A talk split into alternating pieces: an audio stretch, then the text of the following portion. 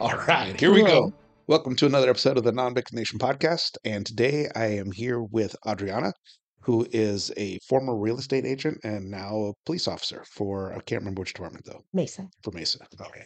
Um, so there's got to be at least a little bit of story in there. Like, how did you go from here to there? There definitely is. Yeah, for sure. Um, so I, so my husband and I from Tucson originally, pretty much grew up in Tucson. Mhm. Um, I wasn't born there, but raised there pretty much. Um, and we got married and it'll almost almost be 10 years now. So in March will be 10 years. for our- Congratulations. thank you. Our anniversary. Thank you. Um, and so he and I moved, we got married, we are like, hey, let's have an adventure. And so we just took off and went to California, Northern California, Mhm. um, little town called Redding. It's like a couple hours south of the Oregon border. Um, nice little area, but I was there. I was a waitress for the longest time before. Mhm. And I one day I saw a little brochure and I was like, I'm gonna do real estate. You know, because college didn't end up working out for me. I'm not a I'm not much of a college student. Right. It wasn't my thing. But uh yeah, so I did real estate for a couple years there and then we ended up getting evacuated from the fires up there. They got so bad every Mm. year. And came back to Arizona, decided to live in Mesa because Tony's um Tony's my husband. His dad lives in Gilbert. So Oh, they had luckily they had an apartment that they just had somebody move out of. And so um uh, we ended up moving there. Luckily, we didn't have jobs. We just came here because it was crazy. So I ended up getting my real estate license here. Did real estate a couple years here. I enjoyed it. Mhm. Um, but I mean, it's real estate. It was kind of boring, you know. Like Right. it wasn't. It didn't. I, I didn't really feel like fulfilled or like I was making a difference. Mhm. Um, um. But anyways, in my real estate career, I had um couple of weird run-ins with some people Right. um that were a little bit sketchy. I had one guy um follow me into uh, I was parking into like a, a house that I was showing a client and I got there early Mhm. and he saw he like made eye contact with me. He was riding his bike. He made eye contact with me and he swung around and followed my car into this neighborhood. And I parked my car. One thing I shouldn't have done, which I didn't know at the time, Mhm. you never park in, right? You always reverse in. Right. Um, didn't know that. Well, I parked my car and I just see him in my rear view mirror, just like like going back and forth and going back and forth and just watching me. Uh-huh. And I'm like, well, this is sketchy. Yeah. So I called um a friend of mine. I was like, hey, like this is happening. Like, what do I do? And she was like, call the cops. So at that point, I like had no knowledge of self-defense, nothing like anything like that. I was Mhm. I was a victim. Just waiting to happen. just waiting, just uh, at my own fault or at my own, you know. Anyways, so I was like, well, that's weird. And then I had another one a couple years later where um same thing kind of happened. Like uh, I was setting up for an open house and I saw Mhm. this guy track me in a truck. He was very distinct truck and he was watching me and he watched where I went. And then a couple hours later, he showed up at my open house and at the very end and he would not leave and he was just asking all kinds of questions in this house that i was showing it was a teeny tiny little house Right. it was one of my first listings this was in california and he kept talking about how he was like wanting acreage and all this stuff and clearly this house was not matching what he was saying he wanted and i was like this guy won't leave he's really sketching me out and luckily this other um person that was at the house the, the open house i think they realized what was happening Mhm. and they were they were done like looking at the house too but like they wouldn't leave either and so eventually like we got him to leave and i i stopped and i thanked the person i was like thank you for sticking around because that was Right. You know nothing ever happened but it was it's all those just those spidey senses you know Mhm. things like that so um a couple other random things but you know like tweakers sleeping in houses in phoenix that i'm like okay. I'm Right. supposed to show this house right now, and there's somebody in here sleeping in Yeah. this vacant house. So, uh, that led to me doing like personal defense classes and uh, um, pistol classes. So when I got to Arizona, I, like Mhm. I was like, okay, I conceal carry. Right. Like it's a thing. We can do that here. Good decision. So, um, my husband was a big part of that too. He really encouraged me to like figure out how to defend myself because Mhm. he has me on the 360 app and he tracks everywhere I go. Oh, good. So he'd be like, "Hey, if you're not there, I know I know something's wrong. Like I'm gonna come get you." Right. And now I'm like, okay, I can take care of myself for the most part. There you go. Yeah. So, um, so that's kind of what led to me being more confident in um being able to take care of myself. And then one day, so COVID had happened, right? Mhm. Um, I had it was probably going to be my best year in real estate. I had so many clients, um, mostly buyers. Um, they but then COVID hit and people lost their jobs and they were like, "Oh, we don't know what the economy is doing, so we're not going to buy a house anymore," and all this stuff. And then similar time, right? Obviously, we all know the George Floyd incident was happening, Right. and um, I was hearing all the stories about police officers quitting their jobs. And I'm like, "Well, that sucks." Yeah. So, me being dumb, I decided to I was like, "Okay, I'm gonna go help him out." Yeah. So one day I told my husband, I said, "Hey, what do you think if I become a police officer?" I did not expect his well, he, uh, he's a very supportive person, so I don't know why I didn't expect him to support me, but he was like, "Hell yeah, fucking do it." Right. So I applied, um, like literally the next week, the following week, and um, and I got hired by Mesa first thing. Nice. Yeah. Right on. I applied to a couple of different departments, but Mesa was I liked him better. So, Okay. yeah. Um, so why do you say that? What what was different? Well, the hiring process. So I applied to Gilbert Mhm. and to Mesa and to Tempe. Okay. Um, I actually had a friend of mine. He was the Tempe hiring sergeant. Mhm. So he was like pretty much like, "Hey, just apply. Like you'll probably get the job. We'll Mhm. hire you." Um, and applied with Mesa. Um, I really liked the way they had their um uh, their hiring process seemed to be a lot more how do I say this? Um,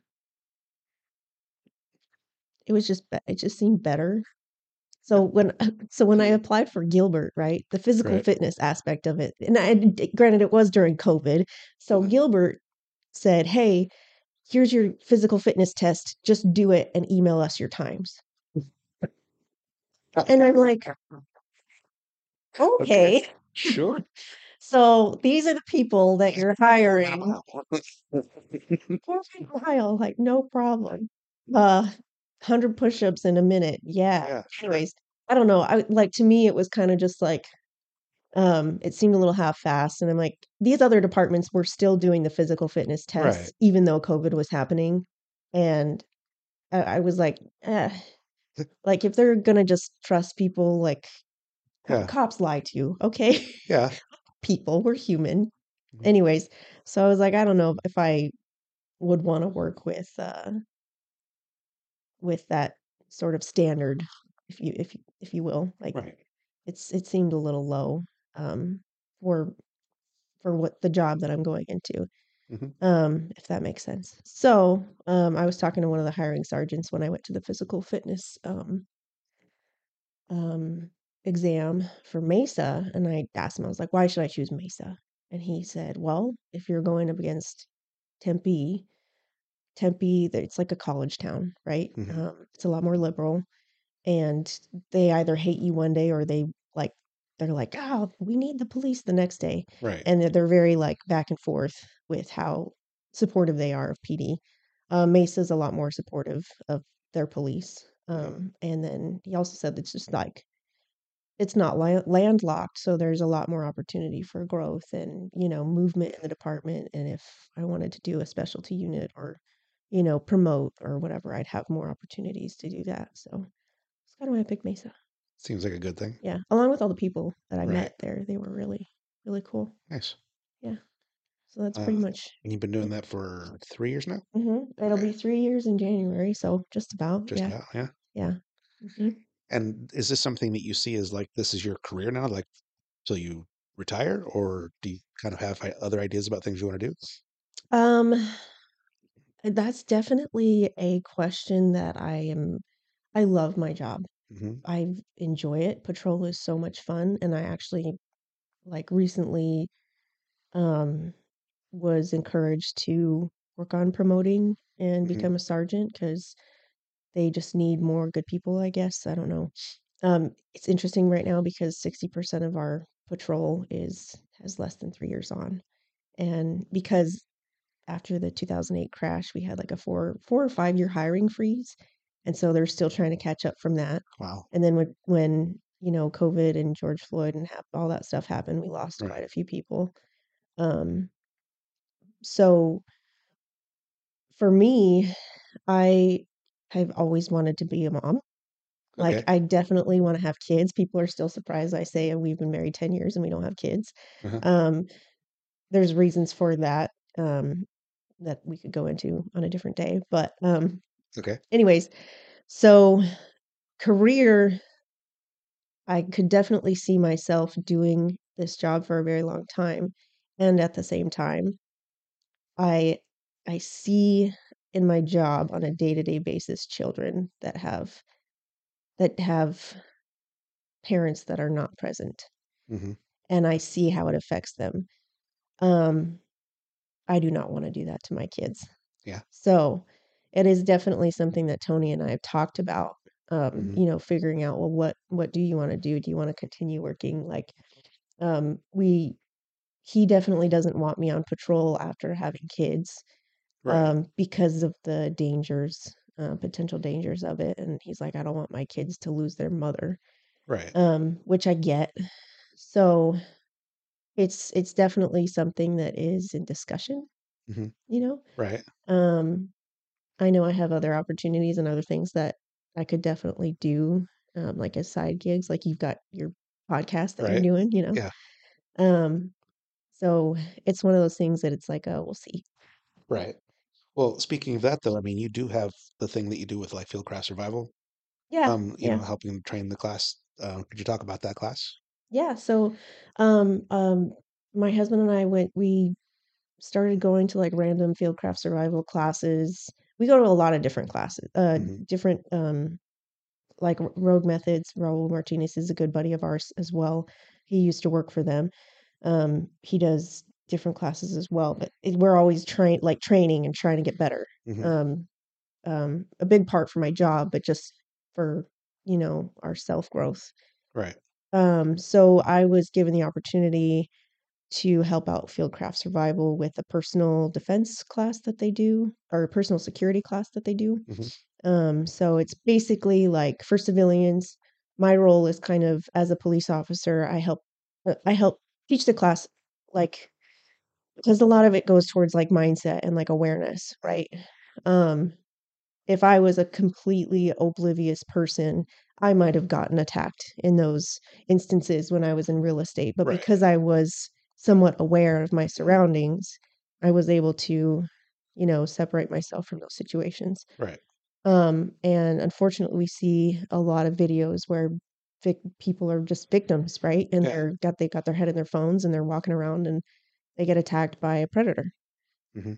because predators seek out victims. Mhm. And what's a better victim? You know, somebody that's got their head on a swivel or somebody that's got their head on a phone, Right. not paying attention. So um, that that class kind of we go over a lot of different videos in that class of like different insta- instances that are incidents that have occurred to people, um, just to kind of get their mindset in the right place. hmm And then it's really fun because we actually get to put them through scenarios. Right. So, um, which scenario based training is like the best Yes. because you really get to figure out um, how your body responds to stress. Um, Right. and So we we measure it based on the person and based on different things in their personal lives, like if they have kids or, you know, if they're single or if they like to go hiking and what kind of hobbies they have and stuff like Mhm. that. So we got we let we like to measure it on the based on the person and Right. and also the skill level as well. Yeah.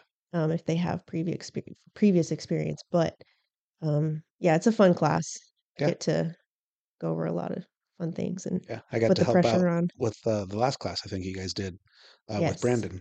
Yes. Um, and putting on like the, the suit and running at somebody yeah. while they're trying to draw, Yeah. you know, a gun and, and shoot you to Yeah, stop you. we demonstrate it's we kind of Yeah. demonstrate the 21 foot rule. It's not Right. necessarily a an exact thing, but it was a study that, that was done a while ago.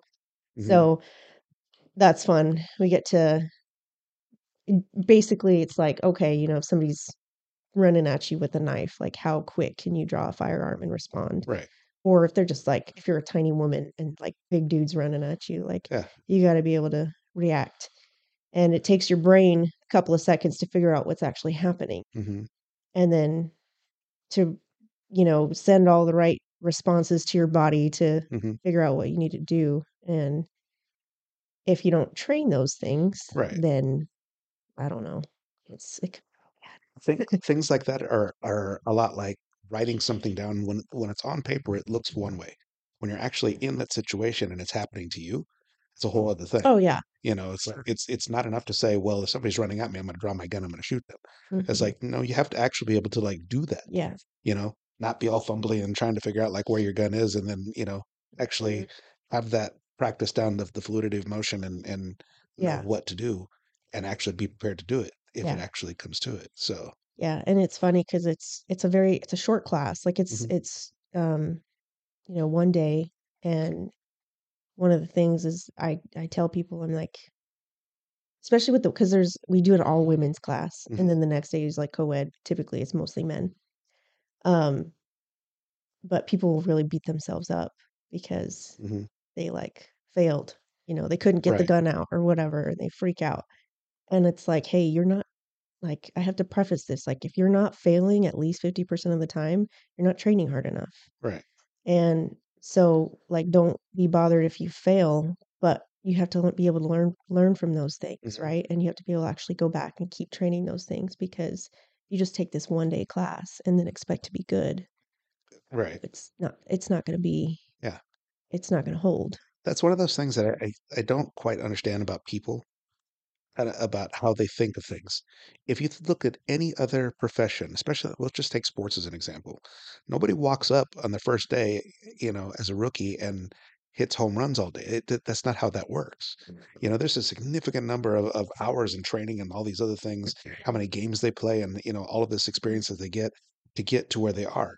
Michael Jordan didn't start off being Michael Jordan you know and if you ask him you know you listen to the interviews and things that he talks about all of the failures and things that he had throughout the course of his life to get to where he is Mm. you know it, it doesn't happen all by itself and it's certainly not happening in one day people are so afraid to fail Yeah. it's crazy to me it's Mhm. like and it, it you see it a lot in the police department too um you know it's just um people give me a hard time all the time because i do jujitsu and i i shoot outside of work Uh-huh. and i spend a lot of time and i'm in the gym all the time and i eat healthy and and i'm like you're giving me a hard time because you're insecure.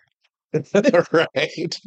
You should do better. Right. You should do better. And i like i don't i don't talk down to people or anything like that. Mhm. i i you know it is what it is and in the sense of like you are your own person you know? Mhm. I am my own person and i'm going to do what i have to do to stay alive right because i i acknowledge that i am a female and i am a physically weaker sex hmm and so in order to do my job i have to train that much harder to Right. be able to survive and do what i need to do um and be a good backup officer and you know do what i you know what i mean right so I do all these things outside of work. And then Yeah. And then I see people that they'll they'll call out sick on days that we have training because they're like scared to fail in front of people. And I'm like, right then why are you doing this job you know Well, trust me, it's frustrating. But yeah mm, you know, Yeah, so maybe you'll win them by influence one one at a time. I guess.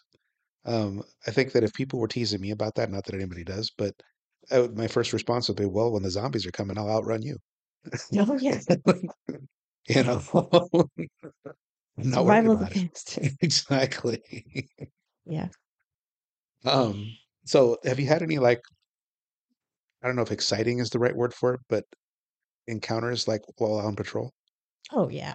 Um, I mean, I've only been on technically on the streets less than 3 less than or about 2 and a half years, right? Because Okay. the academy was 6 months. I was hired in January. Uh-huh. Um, you know, like I said, it'll be 3 years in January. Um, so but even in that time, I've got I've had quite a quite a bit of fun. I work on the west side of Mesa. M'kay. Um, I worked a little bit on the east side. Um, they they definitely have their differences. Mhm. Um, our superstition division is huge, so you'll be out there, and if you get into some shit out there, you'll be waiting for backup a little bit longer Okay. than, uh, than on the west side. On the west side, you got backup pretty pretty fucking quick. Nice. So it's nice because like, it's good to know. doing on views and going hunting and stuff, I I feel like even though the crime and the type of people that you're dealing with on the west side is a little bit, um the east the east side still has it, obviously, but it's a little bit more like, there's a lot more uh, gang activity and that sort of thing Mhm. on the west side. So, I feel even though it's a little bit more spicy, I feel safer. That's a good word for it. I feel safer doing on views and hunting, Mhm. um, on the west side than on the than I would on the east side I gotcha. because it's like, I don't know when my backup's gonna be here. I was there and I would drive, you know, I would have fifteen-minute code 3 runs, meaning code 3, like, lights and sirens, it's an emergency, Wow. somebody needs help, and I'm, like, driving for 15 minutes. It's crazy. Okay. Um, but luckily, we've got they broke ground recently on a news station, um, we just need more people. But, yeah, so, like, on the west side, I've had some fun experiences for sure. Um, one of my more recent ones was we had a I was riding two-man, so we don't get to ride two-man, like, every day, but every now and again, if we're up enough people, um, Mhm. our bosses will let us ride. And, uh, one of my friends, she and I were we actually went to the academy together, and I swear every time she and I ride together, like, w it's we we call it one of our we we always have one of our firsts together. Okay. Like, when she and I rode two-man, I had my first tasing. Um, when she and I, you know uh, we just get into stuff together. It's fun. Um, but anyway, so recently we had a call where um, there was we got a hot call, meaning, like, "Hey, it's a priority 1 call." Um, somebody just shot up a vehicle. Oh, wow. So, it was I wanna say it was near Southern and Mesa Drive, um, where the call was. So, we were we hear the call come out, and we were literally about to go to the station to go pee. We had to pee so bad. And we're like, "That sounds good, like, we gotta go to that." It's like, "Okay, we're gonna hold it." So, we we flip a bitch, we're we start going lights and sirens, we're listening to this call, and it's saying, "Yeah, there's a black Kia, um, like, passenger car with a temp tag. Um, they just shot up an occupied vehicle, and they're going" um, I can't remember what they said the direction of travel was. But so we're driving, we're going lights and sirens to this call. We're kinda driving, like we're not going crazy Mhm. 'cause a lot of the times when people are driving lights and sirens to a call, the suspect vehicle will drive right by them, and they won't even see it. So, Right. we're like, "Alright, we're gonna see if we can see this person because I think, you know, we're listening to direction of travel and trying to figure out where they're going. So, this call kicks out, we're on the way, and then all of a sudden, they're saying it's like a coup like a 1 or 2 minute time delay, right? So, they didn't call PD right away. So, now this person could be anywhere. These Mhm. suspect could be anywhere. So then we have so Mesa has real-time crime center, and they have, um, cameras all over the city. Okay. Um and then they've got guys in a in a station, they have TVs just set up, and they can see Right. everything going on on all these cameras. Cool. So, we have cameras set up at high crime areas, and one of them is Guerrero Park. It's over near, um uh, I'm forgetting the street. It's, like, near 8th and Country Club kind of Okay. tucked in into one of the neighborhoods over Mhm. there. So we hear real time crime center. They get up on the radio and they say, "Hey, some dude just shoved a gun in this lady's face," Mhm. and we're like right there. So we're at Southern and Country Club. Um, we're because we're headed east towards Mesa to go to the other call, and we're like, "Holy shit!" Like, let's go to that. We're right here. Right. So um, she's driving and I'm on comms. Um, so we, I tell her, I'm like, hey, like uh, the real time crime center, he says, hey, they're near the bathroom, which I know because, you know, we've worked there for a long time. Mhm. Bathrooms are on the south side. So there's a north side parking lot, south side parking lot. So I told her, I was like, hey, go in this way. So we go in and right away we see a black Kia passenger car with a temporary tag. And I'm like, son of a bitch, it's them. Like, hell yeah. Nice. We got him. And all of a sudden, so we see we see the car, and I see three little fucking assholes. They see us, and because they're like running towards the car, and they see us, and they're like, "Oh shit!" It's like the deer in the headlights look. Yeah. They get in the car, and like this is right when we pulled into parking lot, so like they're still like a bit of ways. So they they reverse out and they take off, Uh-huh. and we we take off after them. So I get on the radio, and I'm like, I call out the plate and I call out like um you know like hey like you know we're behind them we're we're going after them they're taking off we have a failure to yield so now we're pursuing them Okay. and in Mesa vehicle pursuits are not authorized um unless you have like a violent fleeing felon right or like somebody that's like actively shooting and Right. like like the public is still in danger basically if that makes Okay. sense Yeah. so we just have a call where he straight up shot at a, um, a occupied vehicle, and now we have real time crime center, which is it's not it's not just some random person calling in nine one one Mhm. because we get those calls all the time, right? Like, oh, this person just threatened me with a gun. Well, did you see a gun? Well, no. Okay, so they didn't. Like, no, you know. So, but it's real time crime center, so we have a legit reporting party. Mhm. And so I'm like, like in my head, I'm like, okay, yeah, like we're doing this. We're we're this is my first vehicle pursuit. Granted, I'm not driving, but I'm in Right. the passenger seat. So I tell my partner, I'm like, hey, you're you're driving, I'm on comms. So and I have my gun out too. Like, and I got some flat I got I got some shit for this. Okay. Um, which that's a whole other yeah, I had opinions that people said it was a it was a good thing and people were like, no, you shouldn't do that. But I'm like, I have my gun out because at any moment I could get into a gunfight with these guys. They could start doing something stupid, you know, or Mhm. they if they stop, then we're like at gunpoint. Mhm. So so they take off. They end up going westbound um onto where were we on trying to think if we were on southern at that point. Um, and then they turn, they go northbound on Country Club, so they're going in this big loop. But Mhm. the traffic is really heavy, so Right. like in the initial like setting when we were on like the side streets, they were actually not driving crazy. They were just not yielding. They weren't Right. stopping. Yeah. So I'm just like, okay, we're just letting them people like people know like yeah, failure to yield, but like they're driving normal at first. Right. But at the same time, like I keep getting bonked on my radio.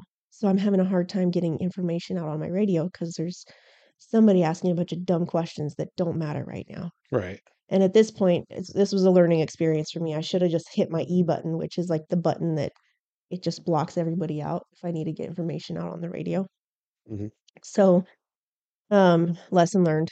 Anyways, so we they start driving north on Country Club, and at this point, I'm like, okay, I call the pursuit out, and I'm like, my partner, she gets on the radio and she goes, they're driving normal, and I'm like, which they were, Mhm. and then all of a sudden they switched and they started going crazy. They started driving in the suicide lane, and I was like 1022, which means disregard. They're not driving normal. They are going, um, and they almost went into the opposite direction of travel. Um, so they swung around all these cars. We're chasing after them. They tried to turn right onto 8th, Mhm. um, and they crashed out head on Oh, wow. collision with the person that was parked at the light right there. so we know there's three of them. So I'm like, shoot. So they crash out. driver pops out, takes off running. It's just us at this point, and then, like, a couple seconds later, we had another of our one of one of our guys pull up next to us. Um, so I get out the front passenger, they take off running. I almost took off after the pr front passenger, Mhm. But in my mind, I remembered, I'm like, "Oh, shit, there's another person in there," and, like, you're never supposed to run past a vehicle unless you've cleared it, Right. because you could just get shot in the back. Mhm. And sure enough, this guy, the 3rd guy pops out, and he's starts to try and take off running, and I get him at gunpoint. and I'm like, you know, "Get on the fucking ground." Like, I start yelling at him, Yeah. and he prones out, um, like, we end up moving up, we get we get him into cuffs.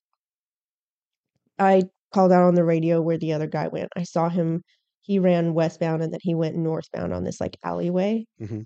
and he tried doing the thing where he changes his clothes and, like, starts walking and tries to pretend like he wasn't the guy that was just involved. Right. And, uh, my of course, we're not dumb, so we caught him.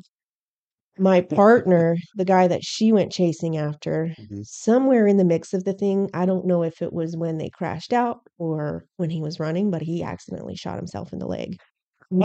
Yeah. Yes. Yeah. So she she picked she went running after him, and luckily she had somebody backing her up cuz they saw her running. Uh-huh. And, um, they got that guy into custody, and they were like he was, like, crying like a little bitch, and they're like, "What is wrong with you?" And then they realize he shot himself. Right. So, criminals are real smart. Yeah. Uh, anyways, so, um, we ended up having a ton of people call in after that. We had I took primary on the case, and we had 10 victims and 6 different crime scenes where these people put guns in people's face. And, Okay. um, but we didn't start getting the calls until, like, after. Mm. Like, it's so it's it's a very it's a the neighborhood is it's a very it's a poor end neighborhood. It's, um uh, a lot of times people will be victims of crimes and they don't call police because they're scared of police because you know, they're scared to get sent back to Me Mexico, unfortunately. Okay. And that's I'm like, "That's not my job. I don't care." Like, you know, like, I'm here to do my job, and if Mhm. you're a victim of a crime like, I I wish people understood that. But anyways so they ended up being 3 little gangbangers. Um, the driver, he was 18, but the other 2 were underage. They were they were juveniles. Okay. Um, and they all participated in all these, um, armed robberies together. They were sticking people you know, trying to rob people and Mhm. putting people at gunpoint. The one with the drive-by shooting, they just randomly shot at them. Um, but we found out that they had just come from the funeral of their little gangbanger buddy that was killed, like, a Mhm. couple weeks before in a, like, gun deal gone bad, who was also a juvenile. Right. So, all of my recent intense calls Mhm. have been juveniles, like, running a ruckus with guns, shooting at each other, shooting at people, Mhm. just being absolutely stupid and crazy. So when I talk about kids, it kinda goes back to, like you know, the fatherless nation, so to speak, Mhm. and motherless too, Yeah. unfortunately. Um these are the things that I'm seeing on the streets, and so many of my more spicy calls have been involved with juveniles. Right. Just shooting at people. So, was that your first incident like that, or had you been in those sort of experiences before? I'd never been in a vehicle pursuit. Okay. Um, I've definitely, you know I've had a you know, I pointed my guns at my gun at a ton of people Mhm. and had had situations where, you know, guns are involved, so, you know, tactics, we always have an Mhm. immediate action team and stuff like that. Mhm. That one was probably a little bit more intense because we were we we were the ones that we picked them up, and when they crashed out, they took off running, it's like, "Okay, you Mhm. gotta deal with it." There's 3 different people, you know, and you gotta figure out on the fly, like, what you're gonna do, you know? Right. So if you um if you're not good under pressure, you Mhm. really screw things up. Fortunately, the person in in the vehicle that they had crashed into, nobody nobody was injured, but that was another thing, right? I Mhm. have to worry about Right. my backdrop because I have this kid at gunpoint, and there's people stuck in this vehicle that just got crashed into, and they're freaking out. Mhm. Um, it was a mom and her kids. Um, luckily, the crash wasn't too fast because they had slowed down to try and turn. Mhm. So, again, they weren't injured or anything, but and it's a very busy area. Yeah. Um a high crime area too, so we Mhm. don't know if somebody's just gonna pop out and try and do something stupid, but, Right. um yeah, so, um yeah, it was fun. I had a lot of fun.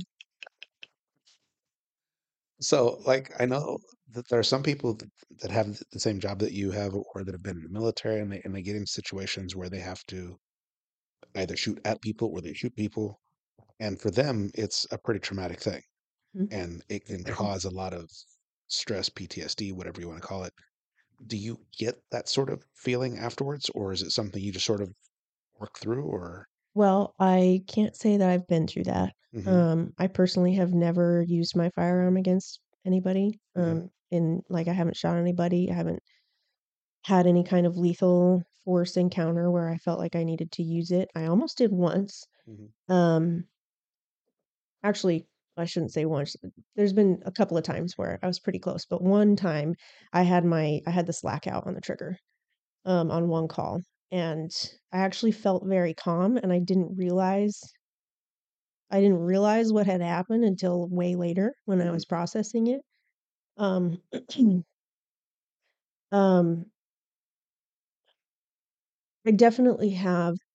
I mean, there's a lot of different calls that you go on and you see some things, and you know, there's certain pictures in my mind that just randomly pop up. hmm Um, but I I have a really good support system at my house, That's good. uh, which I am lucky for hmm because I know a lot of guys that I work with and their wives cannot handle hearing their shit. Right. And luckily, I have a really good husband that is like, "Tell me everything. Tell me all the gore. Tell me the" you know, and he he he is like, I give credit I will give credit where credit is due. My husband is amazing. He is uh this, like a support system like no other. Um, he's the one that challenges me to continue to train all these things outside of the department. He keeps me sharp. Um, um, and he is the one that's like, "Hey, you need to talk to me. You need to tell me what's going on." Right. Like women always complain about having husbands that don't communicate. I don't have that problem. It's the other way around. He's like, "You don't talk to me enough." Right. So so I am I am blessed in that I have I have a really good support system at home. Um, so if I ever have any kind of traumatic call that I've been on, I can go home and I can process it, mhm. and that's super helpful. Right. Um, because I so I I I don't really have much to compare it to. Mhm. Does that make sense? Yeah. Like I've always had that. Mhm. Um, I was lucky to have been married and have a really good relationship with my husband before become a poli- becoming a police officer. Right. I've, you know, I've been told in the in the police department, uh, I lost bets on people lost bets on me because, um, well, we'll just say this: the police department is like high school on steroids, and Okay. everybody, Yeah. I'll I'll keep it to a minimum with what I say. No, I I can empathize with that one because working in DOC, it, it's very much the same way. Yeah, Uh, it there's a lot of uh, connections between officers, sometimes between officers and supervisors, and you know, a lot of yeah, those relationships don't last or they don't work out very well. right, You know, but it's it's a thing. I mean, when you're spending that much of your time around those people, right, you know, yeah. and you're in High intense you're, you're in high intense situations, it's hmm like there's a sort of bonding There that is that, that exists there that doesn't exist in dating. absolutely. You know, it's a whole other thing. You know, your adrenaline is up. You're, you're just everything is heightened, and you. I've I've read studies of, of things like this. They had like a bridge. It was like a really high, like sky bridge, right? hmm And they have people that are crossing it, and the bridge is swaying, right? And they'll have a woman that will kind of meet them halfway, coming from the other direction hmm as they're crossing, and have just kind of a- an interaction, like brief conversation, whatever it is, right? Yeah. And then the when they get to the other side, the the level of attraction that these people express for that woman is generally higher than hmm people who don't have that same interaction with her, Interesting. you know. It Yeah. doesn't mean that she's unattractive. It's just that in that moment you're in a shared environment, your your Yeah. everything is heightened, you know, and it's like you perceive things a little differently. Yeah. Um, and so there's a whole psychological component that happens there. So I understand why those things happen. Mhm. Doesn't always make it a good idea. Right. Um, because when you step away from that, then you realize that that isn't necessarily the the, the, the person that you thought that they were, or that they may not be that at all times or in, Yeah. in all ways. You know what I mean? Absolutely. I You know. actually definitely know what you mean because I somewhat experienced the same thing. hmm Um, it's it's bound to happen where you have some sort of psychological um connection with somebody when you're in those types of situations. hmm You know what I mean? And I had this was when was this? Last year, like at the beginning or no, this year at the beginning of the year. Hmm Um and this is why Tony is so great because I can literally go home and tell him like, "Hey, I have started developing feelings for this person that I work for." hmm And it's clearly not um what's the word? Like valid, you know, Genuine. genuine. hmm Um but you know, I just like I need to process this out with you. I need to figure out like am I missing are we missing something? Do we need to work on something some sort of area like hmm um, area in our marriage. Um, I know there was a there was a time where it was kind of a time where things were a little stressful um, as far as like um, his job, and I think I was going home and I was kind of just um, we weren't having like the fun conversations that we usually did and that sort of thing. And I go to work and I would experience I was riding two man with a really good friend of mine and he's a good guy and he never acted on anything because he also had feelings for me as well. Um, but eventually I was like, okay, this is not healthy. And I have husband at home that is an amazing man. And I hmm have to figure out what's going on internally and why this is happening. Right. Um, and it's something that I've talked to several people about because I think like it's natural for that sort of thing to happen hmm if maybe things aren't quite where they need to be in the marriage at home and if you're experiencing other um like you said these hormonal uh, what are they called? Like the dopamine hits Yeah. that you know at, when you're at work with different people hmm right? Um Because you're having a shared experience. yeah. So i know i know it's a thing hmm and i don't fault people for experiencing that Right. because it happens to the best of us my hmm husband and i have been married for like i said 10 years almost and we've gone through a hell of a lot of shit Right. and we're at the point where we're like so absolutely on the same page uh, together where I can go home and I can tell him this and he won't get pissed off. hmm He was so happy that I came home and told him. Um, and we we talked through it. We had an entire night where we just sat there and we talked and we figured it all out. And and lo and behold, those feelings just kind of went away. Yeah. Like, you know, so it was it's just one of those things where I don't fault people for having those feelings. hmm Um, it's the discipline to not act on them, you Right. know, to because I, people joke about it all the time at my job. Like, you're not a real cop unless you're divorced. It's Okay. it's terrible. right. And and I'm not saying I disagree with divorce. I'm I'm just simply saying like uh there's a lot of psychological bullshit that comes along with it. hmm And if you're a police officer Yeah. on top of that, like no wonder people are no wonder you see police officers like killing themselves, you know, Right. and going through some shit. Hmm Um, or just getting into, you know, you see police officers all the time getting arrested for some stuff that you're like, whoa, hmm how did you go down that road? Right. So I have like just back to the I don't remember how I got off on that ta- tangent, but mainly I have a really good support system at home. Right.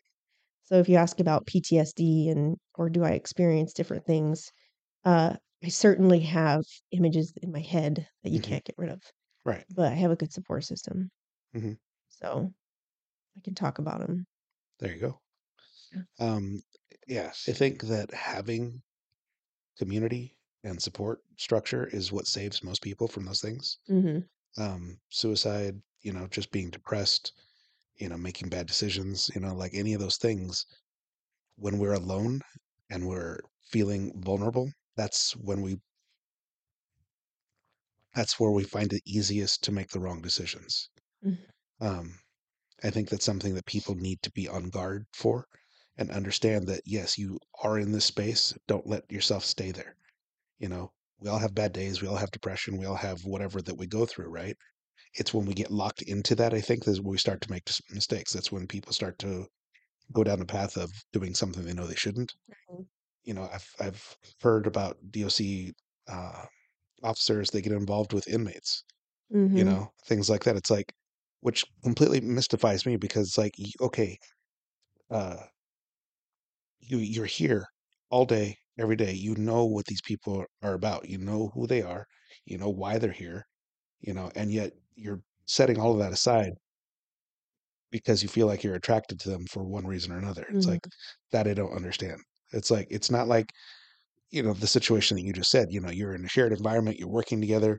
You know, this is somebody that you have this experience with I can uh, that that attraction makes more sense to me than looking at somebody you know is the bad guy, you know, in Yep. every way. And you can even go and read everything this person has ever done about why they're here and who they are, you know, and you still make that decision. That Mhm. that's I don't I don't get that, but you know Yeah, that's a it's a whole other that conversation of how, like, yeah the human psyche is that to me it just it seems like then there's like something in your life that's terribly missing. I mean like Mhm. like just this huge void that you're not able or willing to fill And so you're trying to fill it with this, which is obviously the wrong answer. Yeah. And I think Um, the key word there is willing, yeah, right? Because like, talk about non-victim nation, right? It's, mhm, um people could change so much. You know, a lot of people like, just blame things on their genetics and whatever else, and I'm like, "No, right. no, it's it's you. What are you willing to do?" mhm, Yeah, You know? Um, what you know, I see in the dating world these days, like, people complaining about the opposite sex and this and that, and I'm like and they want this, and they want that, and they want this. They have all these things, and I'm like, "Well, look at you. right, What makes you think you could attract that? Right, Like, you're a piece of shit." right. But anyways, it's just one example of, like, um Well, it's sort of like saying, I want this really high paying corporate job, but I didn't graduate from high school. It's like Yeah, you yeah, you didn't do the work. yeah. You know, what makes you think you're qualified for that? Mhm. You know, and I guess relationships are kind of the same way. It's like if if you're not the sort of person that that you would want to date, then what makes you think you're going to find that person? Yeah, You know, it blows my mind. I I don't understand that either, but Yeah, I'm so glad I'm um, not in the dating world today. yeah, Like, all the apps, that's so weird. uh, I am, but that's also why I've been single for so long. It's like Good luck, buddy. I don't, I don't have the patience for it. I really don't. Yeah, Um, I'm sure it's not the easiest. yeah, I think that the you know as far as like relationships and things like that, divorces and and whatnot, I think that there's unfortunately an incentive structure for people to get divorced, especially like women, if they have if they are going to get uh not alimony, that's not the right word. Or is it? They're gonna they're gonna get half of whatever they got in out of the divorce. They're gonna get something from that. Um, if they have kids, they're gonna get child support. There's like I don't want to say that that's why they do it, but they are incentivized in some way that direction, which I don't think is a good thing. That that makes it easier for them to make a decision. That if the, if that wasn't there, then maybe they would give it a little bit more effort and, and try harder to like make things work. Yeah. Okay. Um, I mean, I guess I never really thought about it that way. I I'm sure that definitely has something to do with, you know, deciding making that decision, like, you know, because if you think about it, like the women, like the way a woman's um designed is we we are we are the the sex that is able to have children, right? hmm And our one of the biggest things that we consider when finding a mate is that s- that stability Mhm. financial stability because we wanna know, number 1, are you competent? Right. And number 2, will you be able to take care of my children? Mhm. Um yeah, support me and my children. So, it makes sense that that would be some sort of incentive if they have Mhm. that support to be able to you know, Right. wash their hands of the relationship. Mhm.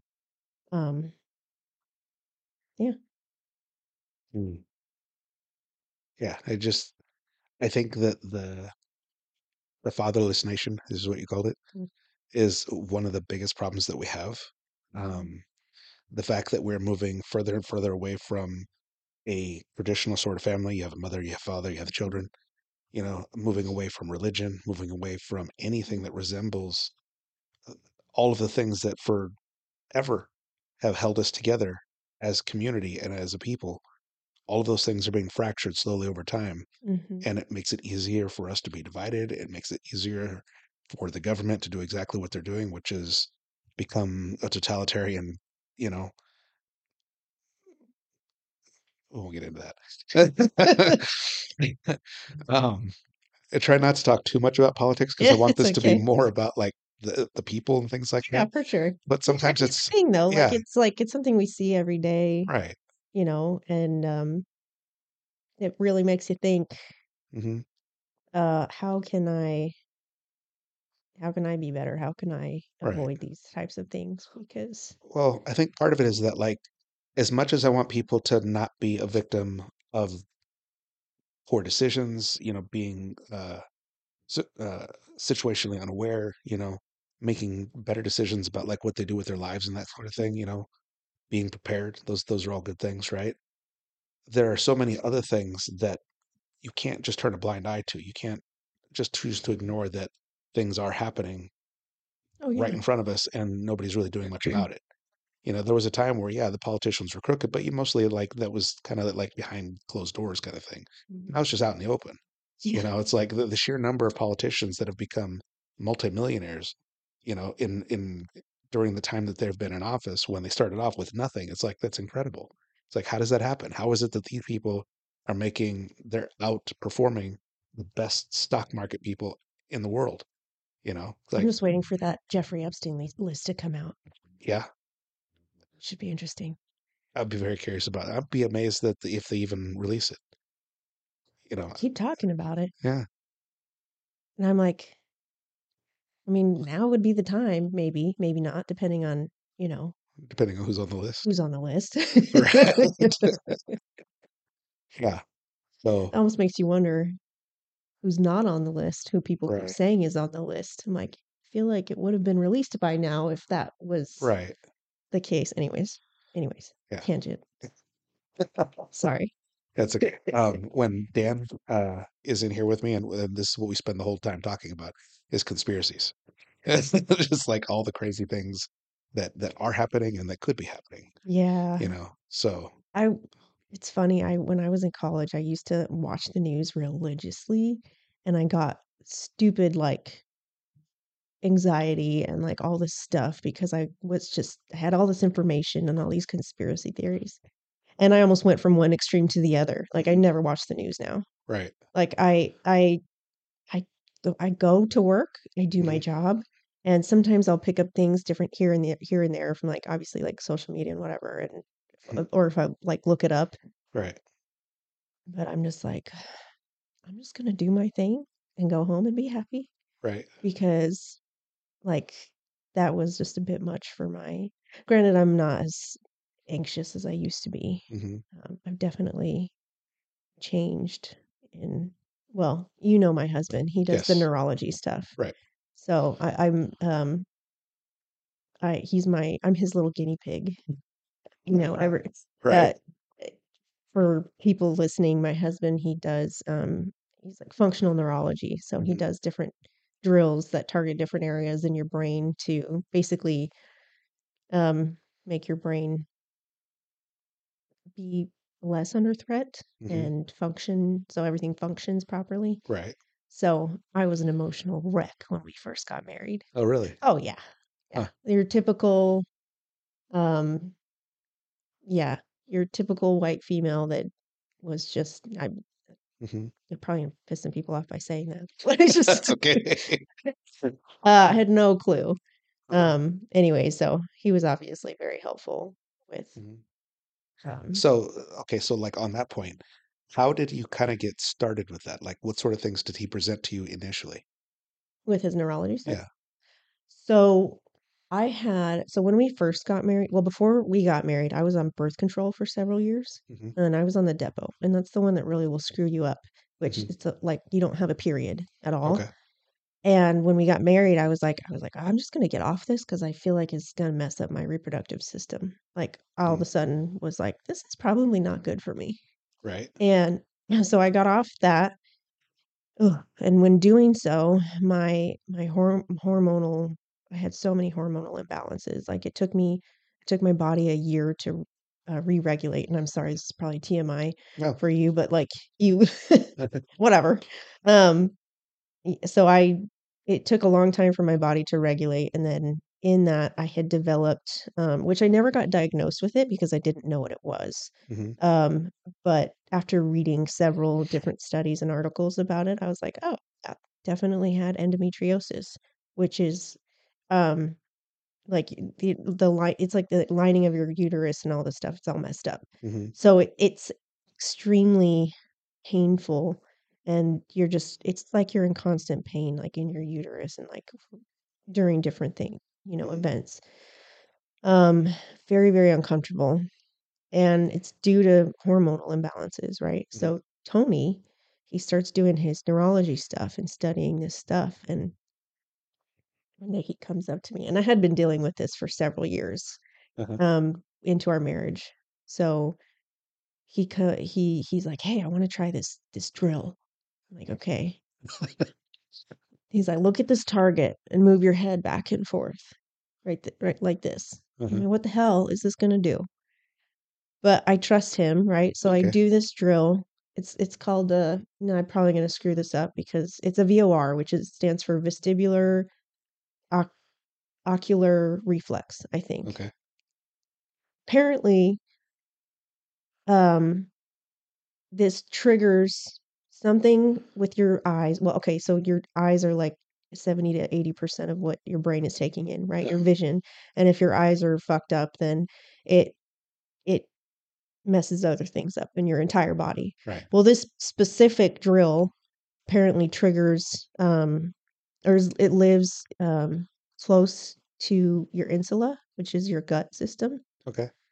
So, which is where your, you know, endomet- endometriosis lives. So, um, I did this drill for maybe a couple, two or three times a day for a couple of weeks, hmm and it was gone. Nice. I was like, "What the fuck did you just do?" This is some black magic bullshit. Right. So, like, ever since then, I was like, "Hey, babe, I got this problem." He's like, "What? What you got?" Like, like I'll fix you. Like, I was literally his guinea pig for years, and now he's like mastered this neurology stuff. He's Right. so smart. I I don't know what his G, like his IQ level is, but. I'd be really curious to like test it Right. because I swear to God, that man is so smart. Anyways, so um, yeah, that was probably the first the first experience that I had with that. Nice. And now I do like all his neurology drills that he has for um like sympathetics and like helping your heart rate and all this Mhm. stuff and helping like um regulate those things. hmm I I use that in police work a Oh, lot. nice. Yeah, a lot. Um super helpful. Like different breathing drills, different um like sensory type drills that you can do and then vision drills as well. Yeah. Um super helpful. I uh, follow him on Instagram, so I see like the little things that he puts out here and there, Mhm. and I'll do them like right when I'm watching it. But I'm really bad about like keeping it in mind to practice it Mhm. when I'm not watching it. Mhm. So I need to get better about that. Like make that a more uh an active part of like the day or the week that you Yeah. know, so that I can be more consistent about it. Because you're right. I mean, like just the results of that, and I've I've heard it from other people and seen it. It's like it's pretty amazing. It's bizarre. Yeah. It's so bizarre. I still am amazed every single Right. time I use the drill and I'm like, "Oh, that worked." Yeah. Yeah. So as far as like bodily processes and things like that, none of that is sits poorly with me. I uh, went to school to be a personal trainer and Okay. massage therapist. Mhm. So I spent two years learning kind of all the same stuff that a first year medical student Mhm. learns, all about the body and like Yeah. processes and things like that. I was really fortunate that when I was going through, uh, one of the professors that I had was a uh, a naturopath, Yeah. and so his approach to everything was considerably different. He Mhm. started us from chemistry, the, the- I mean, the smallest point possible, and moved all the way up into all the systems and how they interact and and all the different uh, why they're important, you know, and how Mhm. they get damaged and, you know, all the different things. And so I'm always sort of like thinking about those things, you know, when I'm thinking about my own health, like when I Mhm. have problems, like, you know, I damaged, I had like a torn Achilles tendon Mhm. or a tear in the Achilles tendon. Mhm. And so like during the recovery, I'm thinking about, you know, recreating balance in the body and how I need to do this and do that and kind of, you know, so when people say, you know, that they have this or that going on, it's like none of that is too much information for me. I just think it's Yeah. interesting.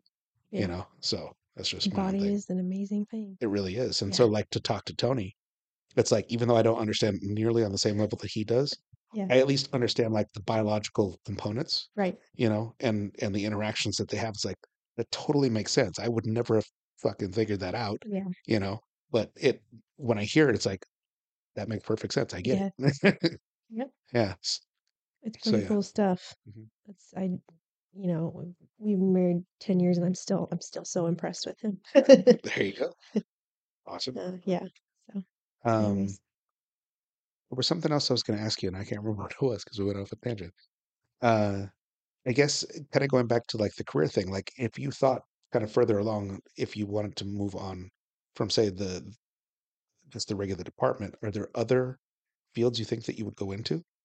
Yeah. Um I definitely am interested in testing for we have our street crimes unit, hmm which um they don't really fall under spec ops. They're technically still in patrol, but they have like different um things that they, it's just like a team. They, you know, they're primarily UC um undercover, so they just do a bunch of different ops. Like if you have I've done some ride-alongs with them before hmm where I've taken different cases to them, you know, like, hey, like it's a case where I can't do because I'm on patrol, um, and I'm in my black and whites, you know, and I'm in my uniform. Right. Um, um, you know, maybe it's like executing a search warrant or something like that. And, you know, I got my case that I did was I had stopped this guy and a bunch of drugs on him. And I was like, hey, man, who's your guy? You know, the classic, like, Right. maybe I'll help you out. But, anyways, with the charges, you know, because I want the bigger guy. Right. Um, so, uh, you know, I did my whole investigation. I found out who who his dealer was, and um, this was my first time like ever doing anything like this. I was so proud. Um, and come, so I end up getting to the, you know, my investigation, and I'm like, well, I kind of need help with this because I can't necessarily execute this without like you know, some sort of ruse or hmm whatever. So I get I take it to the street crimes unit and they'll help you with cases like that. So they'll help patrol with cases like, you hmm know, going to get the bad guy like, hey, we're trying to find this guy for this case or whatever. Because okay, they've got all the UC vehicles and stuff like that. And they do a lot of um, stolen vehicle cases and they have the flock system, which is connected directly to if they get a, a hit for a stolen vehicle hmm they go hunt them down. Um, so and they do like a lot of other things. They take like bigger cases that you can investigate Right. and then like go get your bad guy. Gotcha. Um, but a lot of it is like you see, you know. So sometimes they'll have patrol help them out, whatever. But uh, so I would like to test for that, Mm-hmm. and I also um maybe want to test for gangs, uh, which should be interesting Yeah. because there's not a lot of females on gangs, but hmm it's definitely something that I'm interested in because I've had a lot of my cases that are, are gang related, like the one that I told you about earlier with the vehicle hmm pursuit and the kids like shooting off. Right. They're all gang related, and the gangs these days are so different than what they used to be. Okay. So like like you you have all these ju- juvies popping up with these like random gangs and then they'll they'll have a gang one day and then then it's just they change it so that hmm and they don't um they don't necessarily like flaunt it like they used to. You know, like back in the day, you you see a guy on the street, and they, you still see him. Don't get me Mhm. wrong, you still see the guy and they're the guys with their red bandanas in their pockets and stuff like that. Right. Well, these newer generation of gangs, they're they don't stick to races. They don't Mhm. stick to colors. They don't have like these quote unquote um, boxes that we would check to be Mhm. able to um, identify them as a gang member. Mhm. So they're kind of just all over the place and doing a bunch of stupid stuff. Mhm. Um, you still have your classic gang bangers that, you know, that are coming off the res or they're, you know, Southside Mesa or, you know, Mexican Mafia or Meseños or whatever. Mhm. Um, you still have those guys too, but um, a lot of these newer ones that I deal with a lot Mhm. are the juvies. And so I would be interested in doing I did a I did a gangs ride along. Um, and that was a lot of fun. They Mm. went after a really bad guy on the reservation, Okay. um, who let's see, I'm trying to remember. We had a couple of different ones that we were doing, but um, it was just cool to see. Like Mhm. they they definitely have like really fun tactics. Like they just flashbang the hell out of this guy when he was going to check his mailbox. Wow. like we were watching him. We were watching him for like the longest time. We're just waiting to see if, or well, he we were watching this house that he was supposedly known to be in. Uh-huh. It wasn't his house. I think it was like his, a relative, and we were watching it for hours. So a lot of the time you're just sitting there and you're waiting. You're like, son of a bitch, I have to pee, and like I, it's different. Maybe I need to invest in a Shewee. I don't fucking know, but so if I do end up getting on one of those uh, units, Right. but uh, like dudes, you guys can just piss in a bottle. It's not that Yeah. easy for us. It's it It's a little more complicated. Yeah, a little bit more complicated. Mhm. But anyway, so we're watching this guy and or the house, and finally he pops out and he comes out with his dog and he goes to check the mail, like itty bitty little dog. And this dude's a big dude. He's tatted Right. all up, and they roll up on him and just fucking flashbang the shit out of him. It scared the shit out of him. It was awesome. Like, Nice. damn it, I want to do this Right. like every day. Uh, so I think that would be super fun. Um, and then maybe one day promote to sergeant. You know, Right. um, uh, I do am definitely interested in the heat unit as well. I've done a lot of ops with them, Mhm. the human exploitation and trafficking. Right. Um, so I believe it or not, I know I'm almost 32 years old. I posed as a 15 year old girl and Wow. got some got some bad dudes put in jail. So that was fun. Yeah. Um, yeah, luckily Snapchat is a thing. So you can just, you know, the filters really help. Right. Mhm. And then they get there and they're like, they kind of look at you like, oh, you're still pretty. Like, Yeah.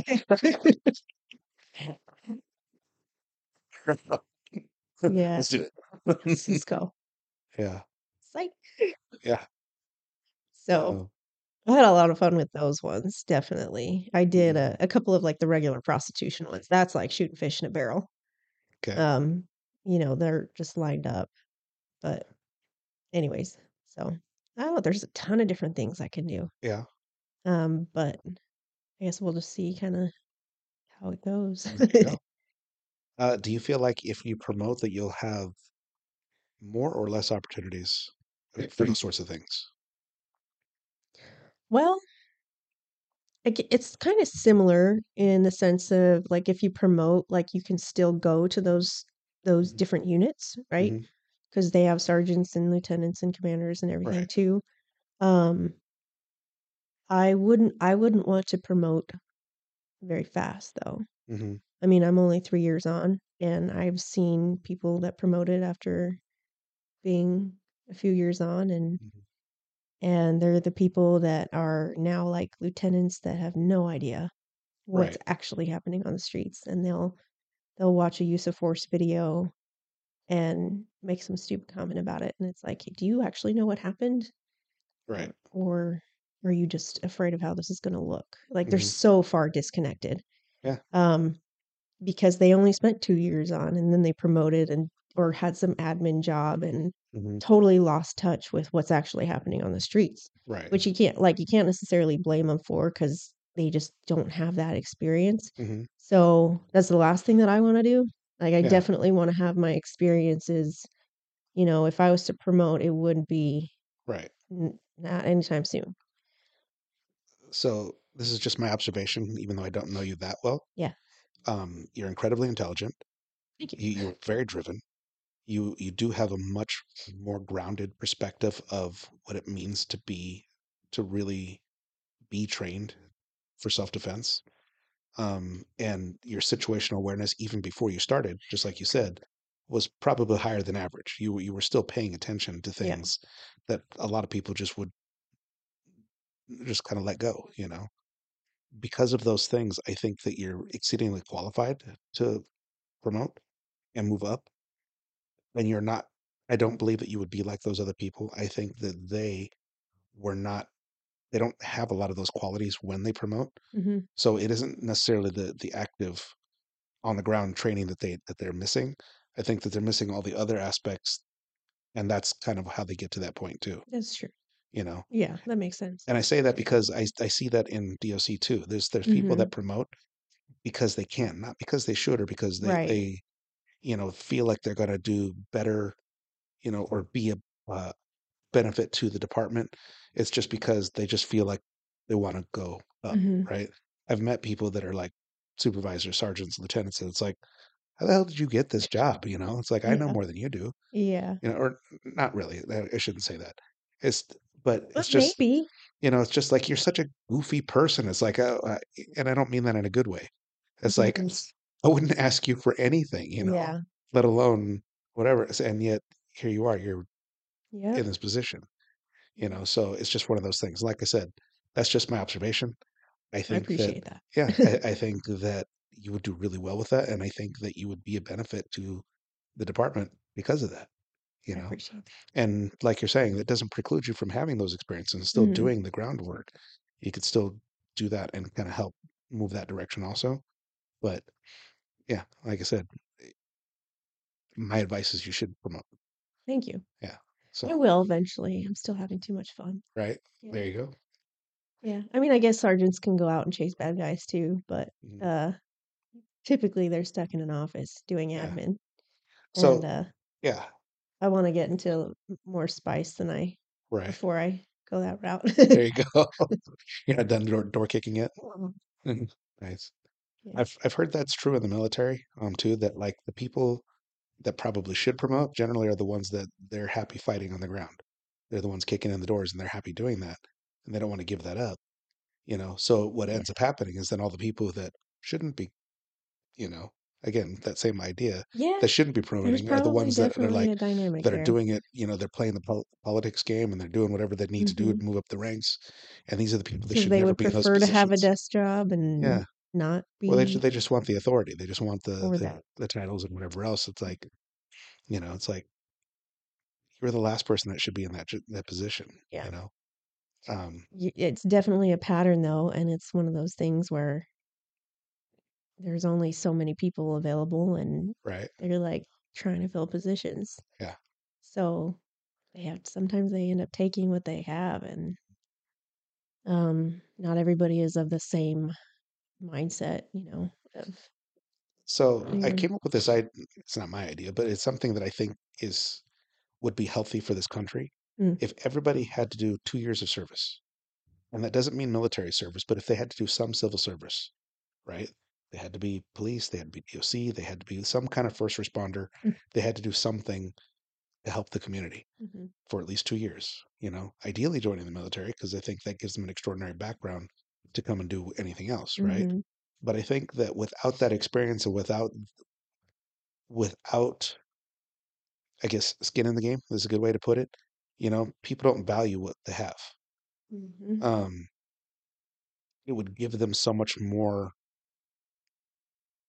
perspective about what's actually happening mhm. around them, Yeah. you know, so that they're not so quick to say, well, you know, nobody should have guns and, you know, the world is going to be a perfect utopia if we just do this and, you know, all these other things. Like, yeah, it's, Uh, it's just yeah. like things would be much better if everybody had at least 2 years of experience doing something.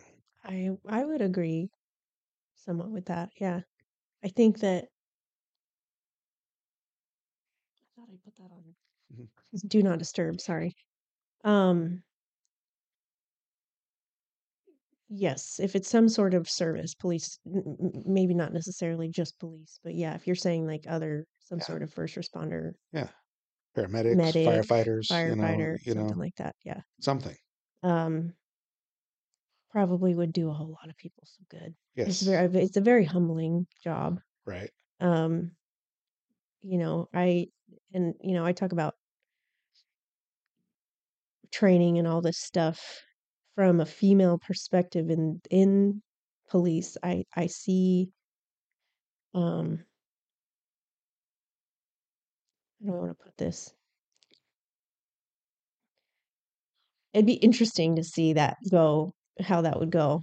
Right. Just how just be based on like, I like the idea of it. Mhm. Um, I definitely do because I think that people need need those experiences because they first of all, people are just oblivious to the world. Yeah. Uh, it's not that they I I don't I don't necessarily think it's that it's that they don't value certain things. I mean, I guess that leads to that, but they're completely just in their own bubbles. Mhm. And, like, you know, everybody's "what's in it for me" mindset, which I totally get. Right. Um it'd be it would definitely be interesting to see that play out. Mhm. For sure. Yeah. And I I kinda thinking like like being a p being a female in in this career, it's Mhm. it's definitely interesting. Um, and I see other females like, I was just watching Donut I I think I'm go kinda going off on a little bit of a tangent here, but I was watching Donut Operator the other day, and I was so disappointed because he was like, "Well, here's another female officer doing some dumb shit." I'm like, "God damn it."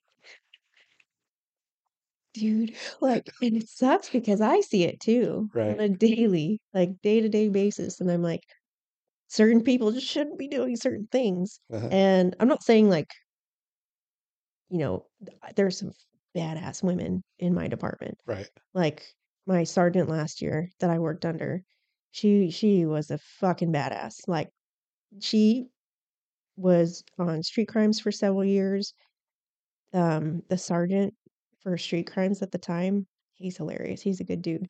But he had this whole entire, like, bowl full of beanbags, and they were all the beanbag like, the shotgun beanbag, it's the less lethal, Right. um um, one of the less less lethal options that we have.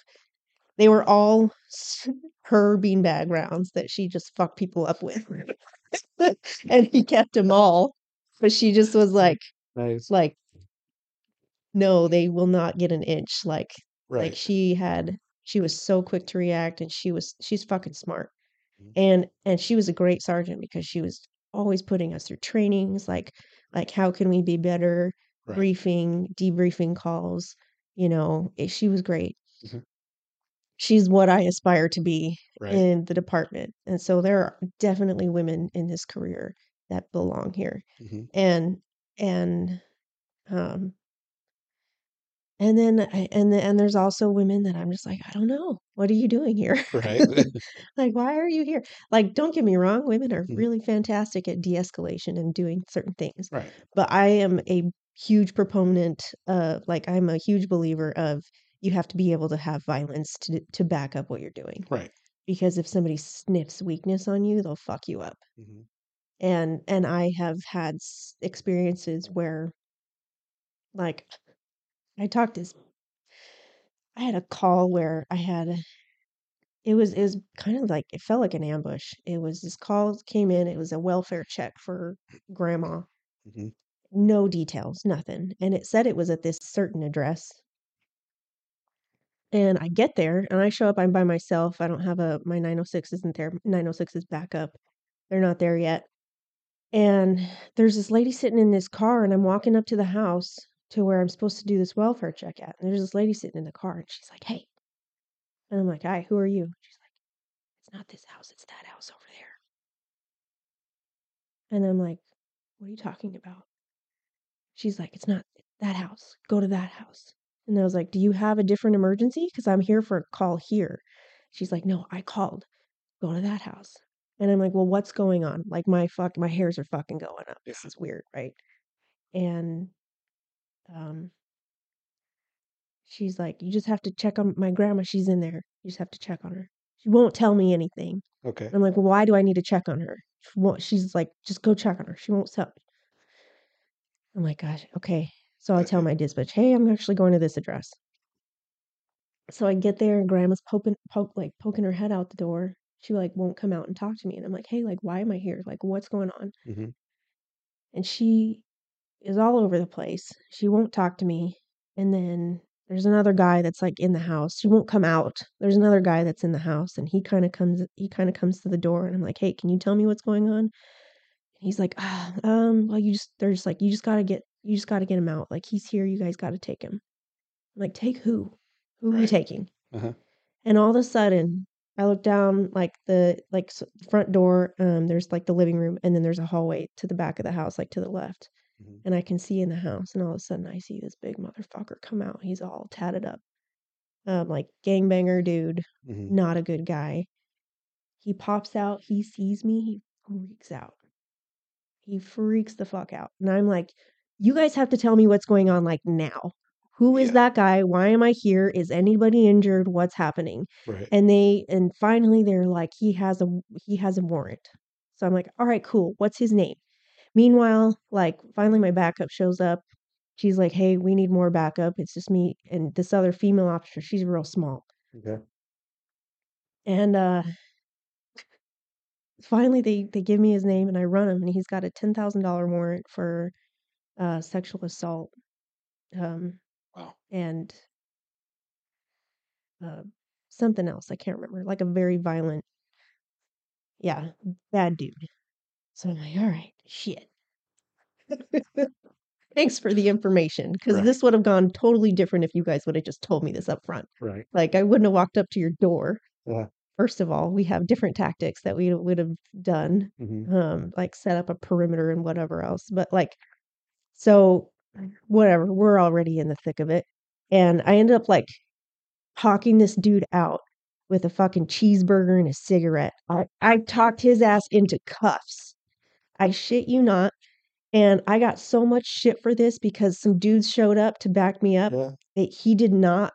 it- This was a very long process Right. like 50 minutes of me talking to this guy and de escalating him. hmm Grandma would not leave his side. She was like clinging to him. So I'm like, son of a bitch. Like, if something happens, she's going to get hurt. It was a whole thing. It took me about 30 minutes to get him from that back hallway just to the to, to the doorway, just talking to him. hmm And his brother comes and he's like, Hey, I got cheeseburgers. I'm like, Hey, dude, come out here and have a cheeseburger. Like, come just sit down. I was I was like, you know why we're here. Like, you obviously are you have to go with you have to come with us. But like I'm not gonna just he was like, Well, I don't like every time I deal with police, I always get they always fucking attack me and this and this and that. I'm like, well, that's not gonna happen if you're not stupid. Yeah. So finally get him out into this to the doorway and our dude backup officers show up and he freaked out. He was like, "No, I don't deal with men. Like I don't I don't do guys." And he like took off back into the house. So he keeps popping in the house and I'm like, I don't know if he has got guns back there. I don't know what he's got back there. He's a bad dude. He's got he's tatted up like Mexican mafia, all this stuff. hmm And uh so finally I talk him back out. I told the dudes like, "Hey, just hang out back on the driveway." They did not like that. Uh, we talked about it later, but I was like, "Hey, just hang out on the driveway. Like, hmm if, if I need your help, just fucking come help me. But just for now, hang out over there." So we talk him back out, sit him down in this chair, and he's clenching this cheeseburger, like just fucking clenching the shit and his jaw. He's like, and his nostrils, man, I swear I see flames coming out. And I'm like, hey, man, like I see you fucking clenching your jaw right now, and that cheeseburger is is not going to be edible here in a second. Like you need to chill out. Like I take that as signs of aggression, uh and which means like somebody's going to get hurt. So Mhm. don't stop. Just stop thinking about it. Okay? Mhm. Like I see what you're doing. You're going to like try and run right now or fight or do something stupid. Don't fucking do it cuz you're going to get hurt and your grandma's going to get hurt cuz she's clinging on to you for dear life. Right. she doesn't want him to get shot. Right. So she's refusing to leave his side. And anytime I inched towards her to try and pull her away, he would freak out. It was really weird. Yeah. So finally, I talk him down. I'm like, he's like, if I go with you guys, can, can you give me a cigarette first? I was like, how about this? You let me put cuffs on you, I will get you, I will personally put the cigarette in your mouth and I will let you smoke your cigarette. So sure enough, I just talked him into cuffs and we put him into cuffs. And of course, I made the rookie do the cigarette thing because I didn't want to do it, but he got his cigarette. Nice. um, I got so much shit for that call. And it's because all the dudes are like, we just fucked him up. And I'm like, oh, okay, well, have that option. Right. Um, and at the same time, I know I'm capable, Uh-huh. which is why I think he was so cooperative with me. Mhm. And and I talked to those officers because they gave us so much shit and started talking a bunch of shit behind our backs. And I went up to him and I said, Hey, like, you want to ask me a question? Ask me a question. This is all what happened before you guys got there, Mhm. and this is why I did what I did. And they're like, Oh, like my bad. Like I didn't know all that stuff. Right. And I'm like, yeah, like it's cool. Don't worry about it. I'm not offended if you're gonna talk shit. I get it. You guys wanna you guys wanna kick ass. That's fine. Right. I'm built a little differently. Yeah. So in my mind, I'm not apt to just getting into fights with people. Mhm. I'll use my feminine abilities Right. to de-escalate the situation. And I'm not saying men, men don't have that either. There's a lot of dudes in the department that are really fucking good at that. Um, but anyways, so like there is a place for Mhm. women Oh yeah. in the department for sure. Um, It's a simple fact that men react differently with women than they do with men. Yeah. Because first of all, when a man comes against another man, there's instantly testosterone that kicks Oh. in. It's like it's like You know, chickens, like fighting know, roosters. yeah. it's like you know their their their first instinct is fight. Is Mhm. is that's the way we're wired, right? When when it's a female, that part is already removed. Yeah. They're not instantly thinking about I'm going, you know, can I fuck this person up? Mhm. They kind of already assume one way or the other they can or they can't, Mhm. right? So you're removing that from the equation. So now we're just talking, you know. And I see that in the department too. Like if there's a female officer that that deals with somebody, the way that and it isn't necessarily that they approach the inmate differently. It's just the way that the inmates respond to them, you know. So for instance, like when we go to uh like go take somebody to the hospital, they have some medical thing or whatever, we have to go with them, right? Mhm. uh if I'm in that room with with the inmate, he can be an asshole or he can do whatever he's going to do because he's he's testing me or or you know, he's testing to see what he can get away with, right? Yes. If there's a female officer there, he doesn't do that. You know, he he just sort of acts differently. It's like his mom stepped into the room. All of a sudden, his his demeanor changes in the way that he responds to her. You know, Mhm. you know, she'll say the exact same thing that I would have said, but he'll take it completely differently. You know, um, and it's it's just it is what it is. You know, Yeah. it's just, just you know, um, maybe because I'm older, my first inclination is not to fight with anybody. You know, it's not that I can't fight, but I just don't want to, you know. Yeah. And I see so many younger guys that are like in their 20s, you know, it's like they want to get in there and they want to fuck people up. It's like, fuck's sake, man, just relax. You know? It's wrong. It's fun. yeah, I mean, if it comes to that, If it comes that to that. yeah, we'll, But like we'll- I don't just go there. right. Yeah. That isn't the first option. That- No. That's like we'll, we'll get there. You know, how about we see just like you? It's like we're going to talk to this guy and see if we can just get him to do what we need to do. Mhm.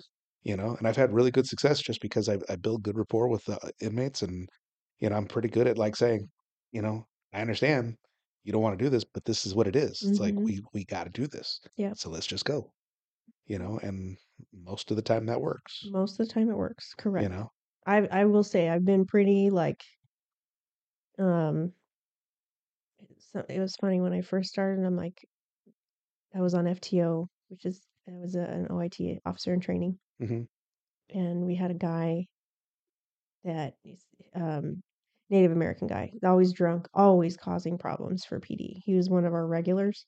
Okay so I, I've never met him I'm on OIT and we get a call for service for this guy and my my FTO he's like this is gonna be awesome. Like this guy always fights PD like put your gloves on. I'm like all right cool.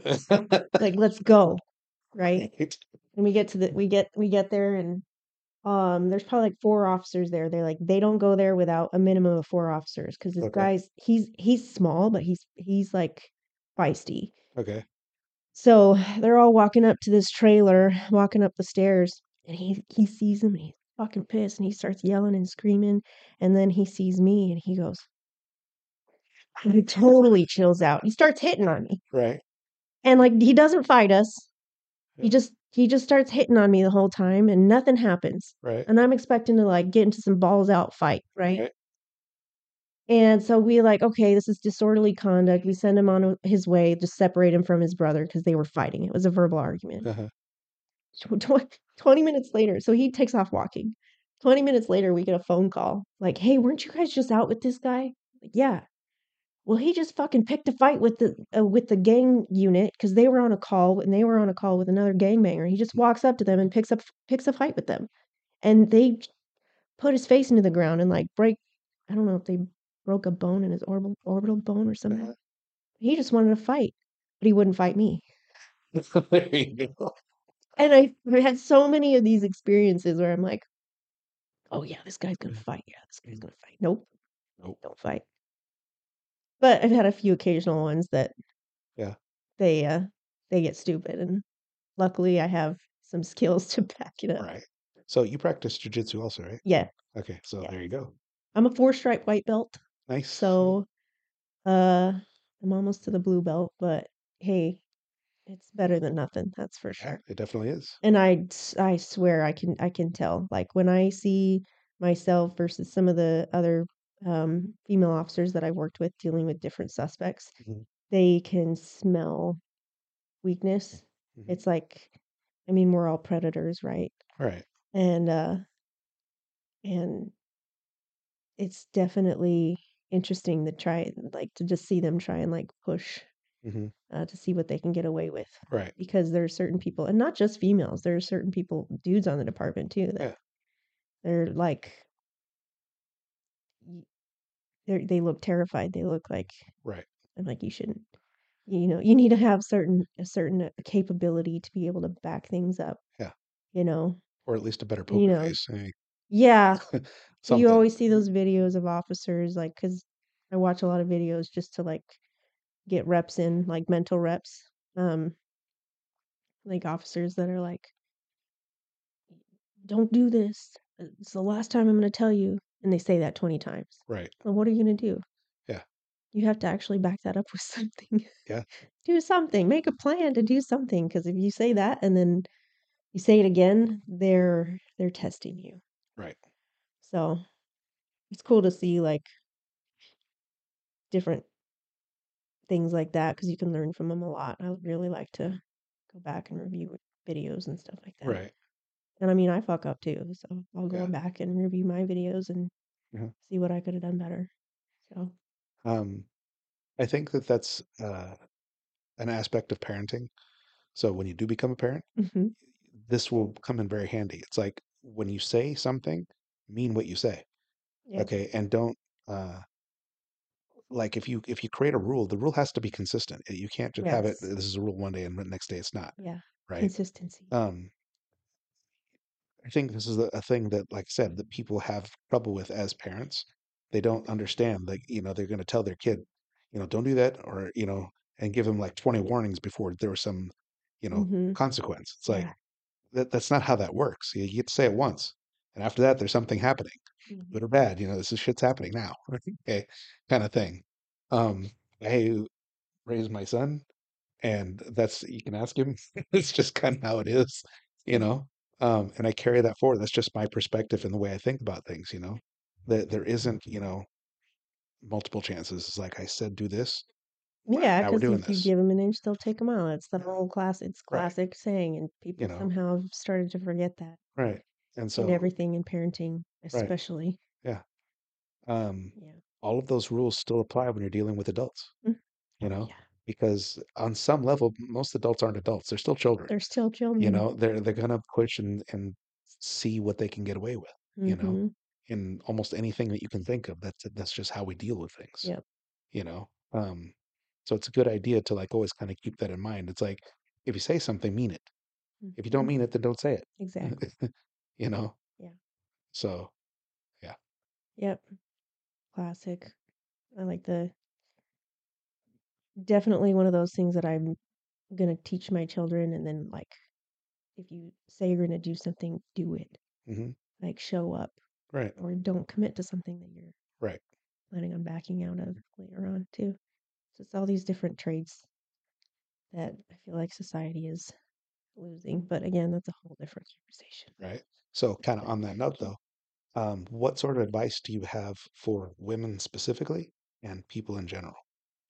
Um, in this career or just in general? Kind of like uh life life skills, I guess. Life advice. Yeah.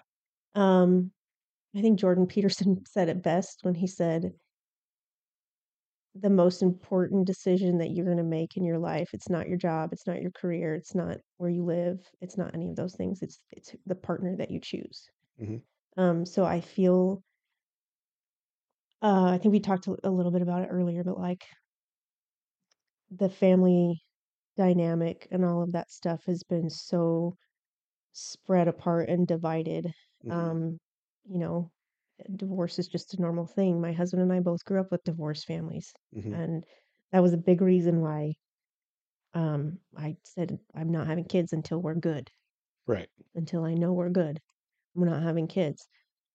Uh, I think that's a big, a huge part of just being able to be successful hmm and have a happy life. Right. Like, I am not perfect by any means. I grew up and I did some dumb shit and I had to learn from it. Right. Um, but when I found my partner, I found somebody who it wasn't just, you know, the first um hot guy, you know, whatever. It wasn't it wasn't it wasn't that. It was what does this person what are- what traits does this does this person have? hmm And my husband has a foundation of having a relationship with the Lord hmm and he's an amazing leader.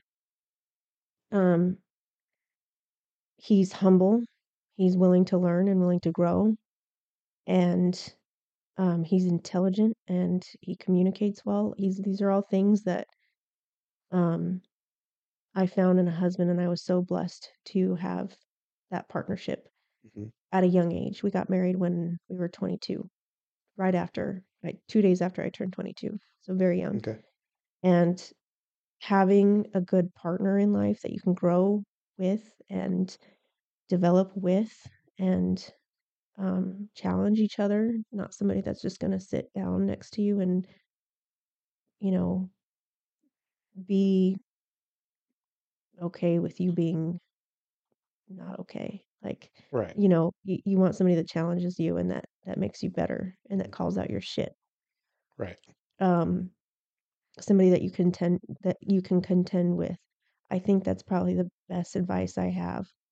And again, we're not perfect. We don't have kids yet. That's going to be a, t- a totally different, Right. you know, um, challenge that we go through. But hmm because we have such a foundation for how we live together and our standards and hmm how we do life, um, I think that that ultimately, like, I'm not one of those police officers that goes out on the weekend and drinks and tells Right. all my horror stories. I don't I don't drink alcohol and, I don't I don't judge anybody that does, but it's not something that is a necessity for me to make myself feel better. hmm Because I do drink every now and again when there's an occasion, like I'll have a margarita or Moscow Mule when Right. somebody's getting married and I'll celebrate. Right. But celebration is different, right? hmm Um, so I feel like um, if you set yourself up with success, because everybody needs a partner. We're human beings. Yes. We we're not meant to be alone, no matter how many times people say say Yeah. it. We're just not. Right. And if you find a partner in life that you can go through all of those hard times with hmm and all the good times with and just be better, um, you're just gonna be better and you're gonna be happier. Right. So that would be that would be it. That's awesome. Mhm. Thank you. Yeah. Um, so I know that you have other things you got to get done today. Uh, don't want to be respectful of your time. Gotta go mac make mac and cheese There you go. for the Um, but it was wonderful having you here. I enjoyed the conversation. as did I. Um, and I would love to have you back on at some point. Talk Yeah, more. So That'd be fun. that'd be great. Endless stories. Good. Uh, I always say it. Stupid is uh, job security, so Right. Always have fun stories. Awesome. There's a lot of stupid people out there. There you go. Anyways, thank you so much for having me. I appreciate it. And I hope you have a great day and a great holiday. Thank you. You too. Merry Christmas. Right. All right. Bye, everybody. Thank you for listening. And if you enjoyed this episode, don't forget to like, share, and subscribe. Also, you can now support the Non Victim Nation by donating via listener support directly on Spotify. Remember, the story of your life is being written right now, and you are the hero.